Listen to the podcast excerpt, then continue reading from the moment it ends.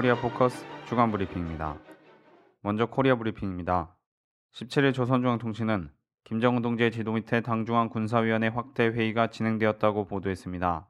통신은 조선노동당 중앙군사위원회 확대 회의는 당중앙 군사위원회 위원들과 조선인민군 당위원회 집행위원들, 군종 군단급 단위 지휘성원들이 참가하였으며 이번 회의에서는 조성된 정세와 혁명 발전의 요구에 맞게 전군의 당의 유일적 영군 체계를 더욱 철저히 세우며 인민군대의 싸움 준비와 전투력을 백방으로 강화하고 군인 생활 문제를 결정적으로 해결하기 위한 문제들과 나라의 방위력을 튼튼히 다지는 데서 나서는 중대한 문제들이 토의 결정되었다고 밝혔습니다. 그러면서 김정은 동지께서는 회의에서 지난해 인민군대의 사업을 분석 총화하시고 올해 인민군대가 틀어지고 나가야 할 강령적인 과업과 방도들을 제시하셨다고 보도했습니다. 마지막으로 천만 군민이 승리의 신심 드높이 강성국가 건설에 모든 전선에서 비약의 불바람을 세차게 일으켜 나가고 있는 격동적인 시기에 진행된 당중앙 군사위원회 확대 회의는 경애하는 김정은 동지의 현명한 영도 밑에 인민군대를 무적 필승의 백두산 혁명 강군으로 더 강화하고 나라의 안전과 자주권을 국권이 수호해 나가는 데서 중요한 계기로 될 것이라고 강조했습니다.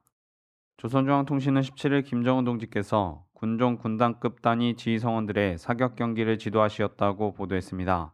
통신은 경애하는 최고사령관 동지께서는 인민군대에서 명사수 운동을 힘있게 벌려 군인들을 일기, 주야, 계절 조건에 관계없이 그 어떤 정황 속에서도 나타나는 목표들을 단방에 어김없이 소멸하는 백발백중의 명사수들로 키우자면 지휘 성원들부터가 명사수가 되어야 한다고 말씀하셨다고 전했습니다. 이어 경애하는 최고사령관 동지께서는 군종 군단급 단위 지휘성원들과 인민군 지휘성원들이 싸움은 언제 한다고 광고를 내고 하지 않는다는 것을 순간도 잊지 말고 싸움 준비 완성에 최대의 박차를 가함으로써 당이 맡겨준 무겁고도 영예로운 전투 임무를 훌륭히 수행하리라는 기대와 확신을 표명하시고 그들과 함께 기념사진을 찍으시었다고 강조했습니다. 18일북 노동신문은 사설 모든 군을 인민의 낙원으로 꾸려 강성국가 건설의 최후 승리를 앞당겨 나가자를 게재했습니다. 사설은 우리나라에서 군은 사상, 기술, 문화의 3대 혁명 수행의 거점이며 경제강국 건설과 인민생활 향상을 위한 총공격전의 기본 전투단이라고 밝혔습니다. 이어 군을 강화하고 그 역할을 높여야 강성국가 건설이 힘있게 추진되고 인민들에게 하루빨리 사회주의 부귀 영화를 안겨줄 수 있다고 전했습니다. 그러면서 군을 강화하고 그 역할을 끊임없이 높이며 자랑찬 승리의 길을 걸어온 우리의 사회주의 건설 역사에서 위대한 김정일 동지의 불후의 고전적 노작, 사회주의 건설에서 군의 위치와 역할은 중요한 자리를 차지한다고 강조했습니다. 계속해서 농업 생산과 지방공업 발전에서 획기적인 전환을 이룩하는 것은 군들 앞에 나서고 있는 중요한 과업이라고 지적했습니다. 22일 조선중앙통신은 북 김정은 제1비서가 유경구 강병원과 옥류아동병원을 현지 지도했다고 보도했습니다. 통신은 김재일 비서가 류경구강 병원의 진단치료실, 구급치료실, 기공실, 보철실을 비롯한 여러 곳을 돌아보면서 의료봉사 실태와 관리 운영 정형을 구체적으로 알아보았다고 전했습니다. 이어 김재일 비서는 당에서 유경구강병원을 일떠 세운 것은 세계적 수준의 구강병원이 있다는 것을 소개 선전하자는 것이 아니라 인민들이 건강한 몸으로 사회주의 부귀영화를 누리게 하자는 데 있다고 밝혔습니다. 또 옥류아동병원에 들러 어린이들이 병을 모르고 마음껏 자라나도록 하기 위하여 옥류아동병원을 일떠 세웠다고 설명했습니다. 23일 북이 새벽 0시 52분부터 2시 31분까지 동해상으로 2회에 걸쳐 단거리 로켓 16발을 발사했다고 합동 참모본부가 밝혔습니다.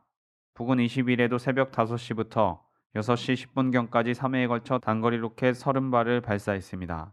한편 북은 같은 날 노동신문 논평을 통해 미국은 끊임없는 합동 군사 연습을 통하여 본토와 해외 주둔 육해 공군 및 해병대 무력을 조선반도에 신속히 전개하여 남조선과 함께 우리에 대한 입체적인 공격을 들이대기 위한 작전 능력을 숙달 완성하여 왔다며 우리 공화국에 대한 핵 선제 공격 기도가 뚜렷한 이런 대규모의 침략 전쟁 연습이 조선반도의 평화와 안전을 엄중히 위협하는 도발 행위로 된다는 것은 누구도 부정할 수 없다고 지적한 바 있습니다.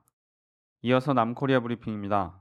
검찰은 19일 중국 심양 총영사관 부총영사로 근무 중인 정보원 소속 권모 과장을 소환해 조사했다고 밝혔습니다. 권 과장은 유성 씨의 출입 경기록 발급 확인서를 입수한 혐의와 정보원 협력자 김모 씨가 가져온 것으로 확인된 정황 설명서에 대한 답변서 문서를 공증하는 과정에 심양총 영사관 이모 영사와 공모한 혐의를 받고 있습니다.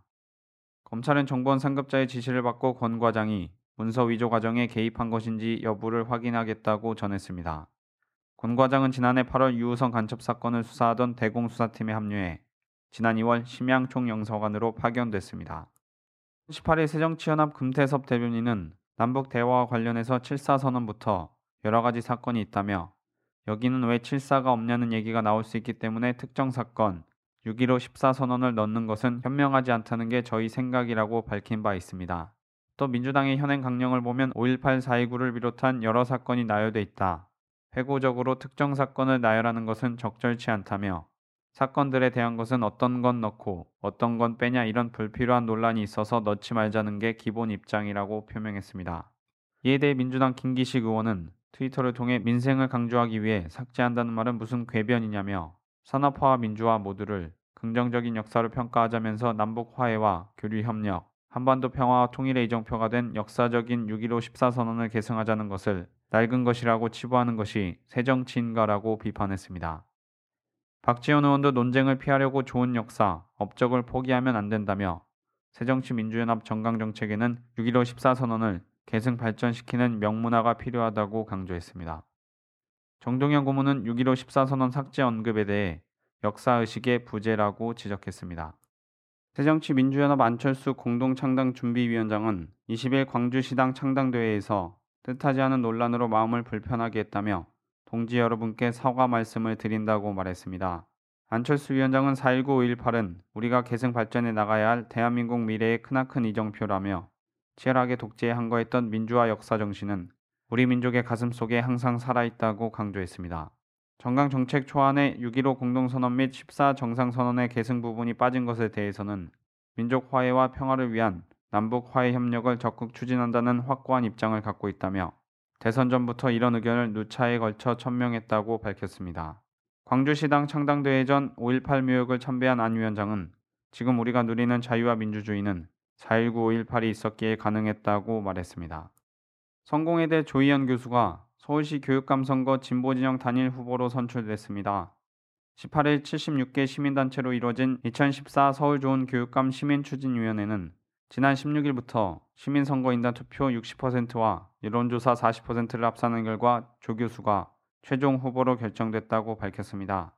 투표율은 43.8%로 선거인단 7,417명 중 3,249명이 참여했고 여론조사는 서울시민 1,000명을 대상으로 진행됐습니다. 조영 교수는 서울시 교육감 시민 후보가 돼 서울 시민이 원하는 좋은 교육감이 되기 위해 혼신의 힘을 다하겠다고 포부를 밝혔습니다. 이어 교육에 대한 열정을 가진 교육감이 되겠다며 왜 교육 현장은 아파하는가, 선생님과 학생들은 무엇을 원하는가를 끊임없이 고민하겠다고 말했습니다. 조 교수는 교육감 후보 선출 경선에 출마하면서 국정교과서 부활 저지 및 대한역사 교과서 발행 보급, 중고등학교 학급당 학생 수 감축, 일제고사식, 지필평가 단계적 폐지, 혁신교육지구 사업 서울 전역 확대 등을 공약으로 제시했고 민주화를 위한 전국 교수협의회 의장과 참여연대 초대 사무처장을 역임한 바 있습니다. 21일 정부는 조만간 일본 정부와 일본군 위안부 피해자 문제 관련 국장급 협의를 개최한다고 밝혔습니다.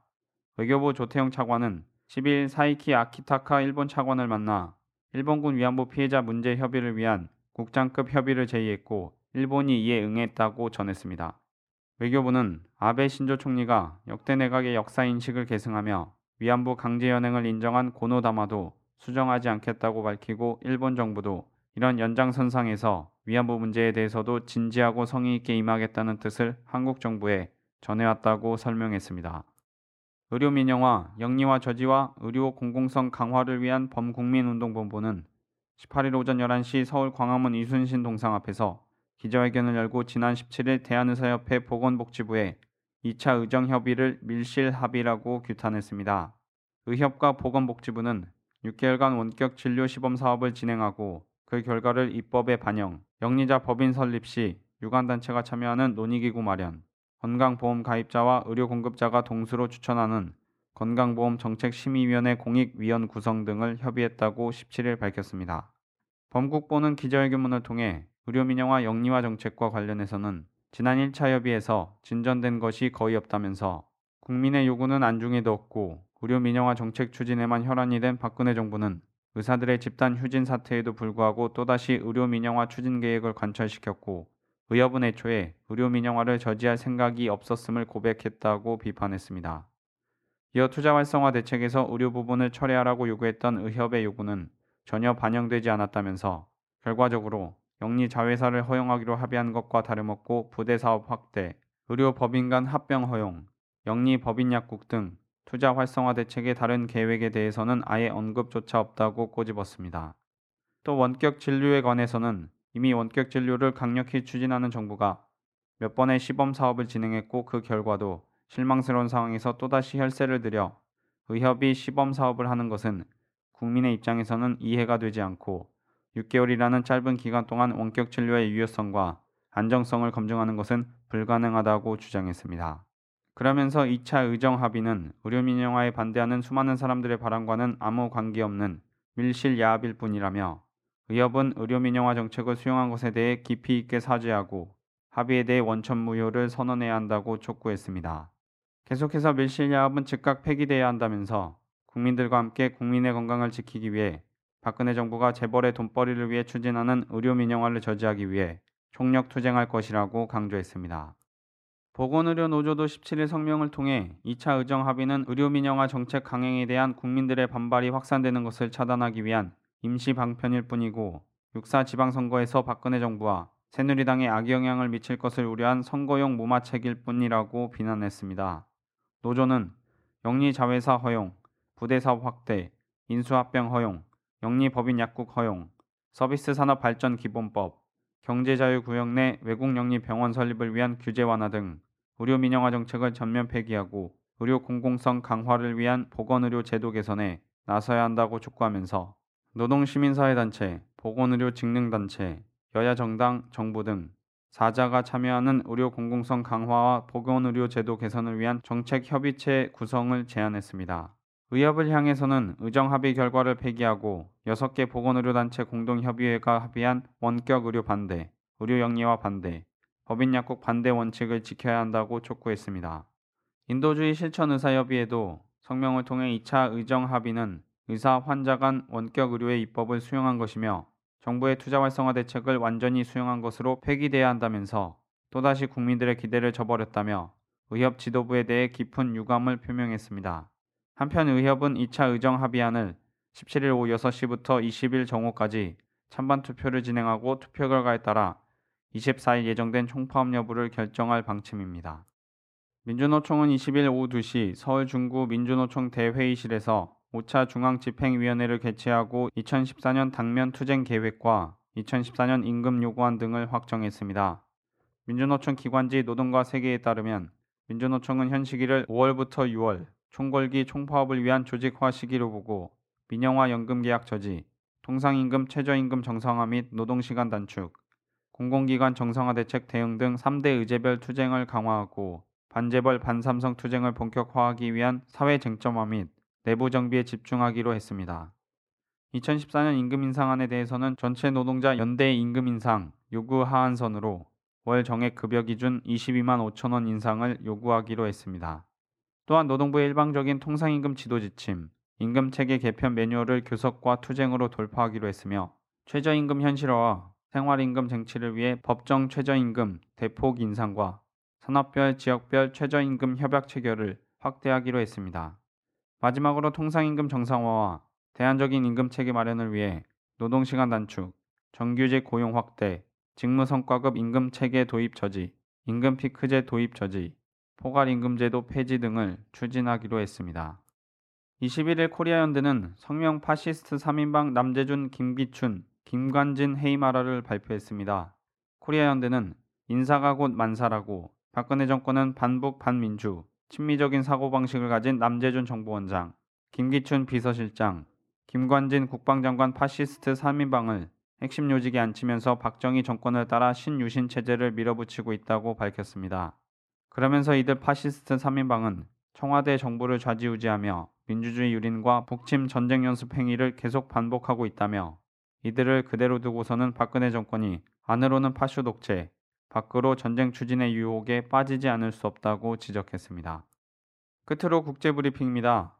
북코리아와 일본이 20일 중국 심양에서 열린 적십자 실무회담과 외무성 과장 간 비공식 협의에서 정부 간 교섭 재개를 합의했습니다.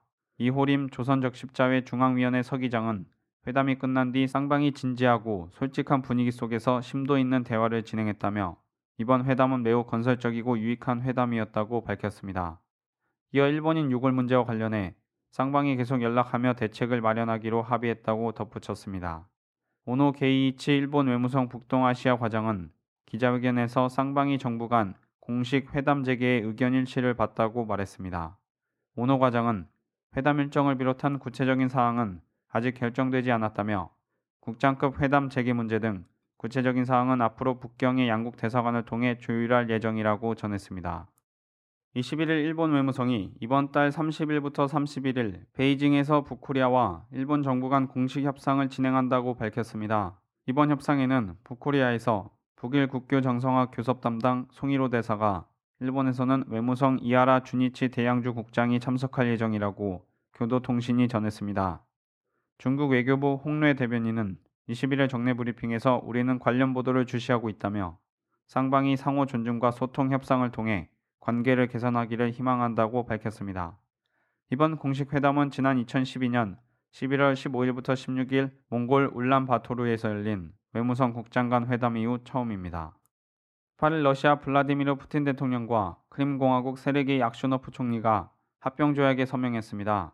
합병 조약은 조약 서명 순간부터 그 효력이 시작되며 이로써 크림공화국은 국민투표 결과가 나온 지 2일 만에 공식적으로 연방의 새로운 구성원이 됐습니다. 푸틴은 크림반도는 언제나 러시아에 떼어낼 수 없는 일부였다며 크림은 강력하고 안정적인 자주권을 갖게 될 것이라고 밝혔습니다. 또 크림에 이어 다른 지역도 합병될 거라는 주장은 사실이 아니다라며 우리는 우크라이나에 분열을 원치 않는다고 덧붙였습니다. 한편 백악관 제이카니 대변인은 미국은 러시아의 크림반도 공식 합병 움직임을 규탄한다며 이 같은 행위는 세계 평화와 안정을 위협하고 국제법을 위반한 것이라고 말했습니다. 18일 워싱턴 포스트는 NSA 미 국가안보국이 특정 국가에서 이뤄진 모든 전화 통화를 녹음해 30일간 재생할 수 있는 시스템을 구축해 이를 사용했다고 보도했습니다. 신문은 전 NSA 직원 에드워드 스노우든이 제공한 기밀 문서와 NSA 전직 관계자들의 발언을 토대로 이 시스템이 지난 2011년부터 특정 국가에서 실제로 활용됐다고 전했습니다. 이어 2009년 시작된 미스틱이라는 도청 프로그램과 2011년부터 활용된 레트로라는 과거 통화 정보 검색 프로그램이 이 과정에서 사용됐으며 이 프로그램들을 활용하면 외국에서 이루어지는 모든 개별 통화들을 도청할 수 있으며 30일치 자료까지 저장할 수 있다고 설명했습니다. 그러면서 이 프로그램들은 2011년 일회적인 목적으로 개발됐으나 이후에 반복적으로 사용됐으며 지난해에는 5개 국가에서 추가적으로 사용됐다고 덧붙였습니다. 오는 24일부터 25일 네덜란드 헤이그에서 열리는 핵안보 정상회의에서 미남일이 3자 정상회담을 개최합니다. 외교부 대변인은 21일 우리 정부는 헤이그 핵안보 정상회의 계기에 미국 측이 주최하는 한미일 3국 정상회담에 참석하기로 했다고 발표했습니다. 연합뉴스에 따르면 외교부 관계자는 우리 정부는 그동안 북핵 문제에 관해 한미일 3국 간 필요한 협력을 통해 긴밀히 대처한다는 일관된 입장을 견지해왔고 이번 북핵 문제에 관한 한미일 정상회담을 하기로 한 것은 이러한 입장과 일치하는 것이라고 전했습니다. 또 최근 북한이 국방위 성명으로 핵 억제력을 과시하며 위협한 점 등을 고려할 때 시의적절한 회담이라고 생각한다고 말했습니다. 팔레스타인인 4명이 이스라엘군의 쏜 총에 맞아 사망했다고 22일 AP통신이 보도했습니다. 하마스 무장대원 함자 아부 알하이자를 체포하기 위해 그의 집을 찾아간 이스라엘군은 알하이자가 동행 요구에 응하지 않자 그를 사살했습니다. 알하이자의 사망 소식에 분노한 팔레스타인 주민들이 거리로 나와 이스라엘군에 저항했고 그 과정에서 팔레스타인인 3명이 이스라엘군의 총에 맞아 사망했습니다. 통신은 이번 사건이 최근 요르단 강서한 지구에서 발생한 가장 큰 무력 충돌이었다고 전했습니다. 코리아 포커스 주간 브리핑이었습니다.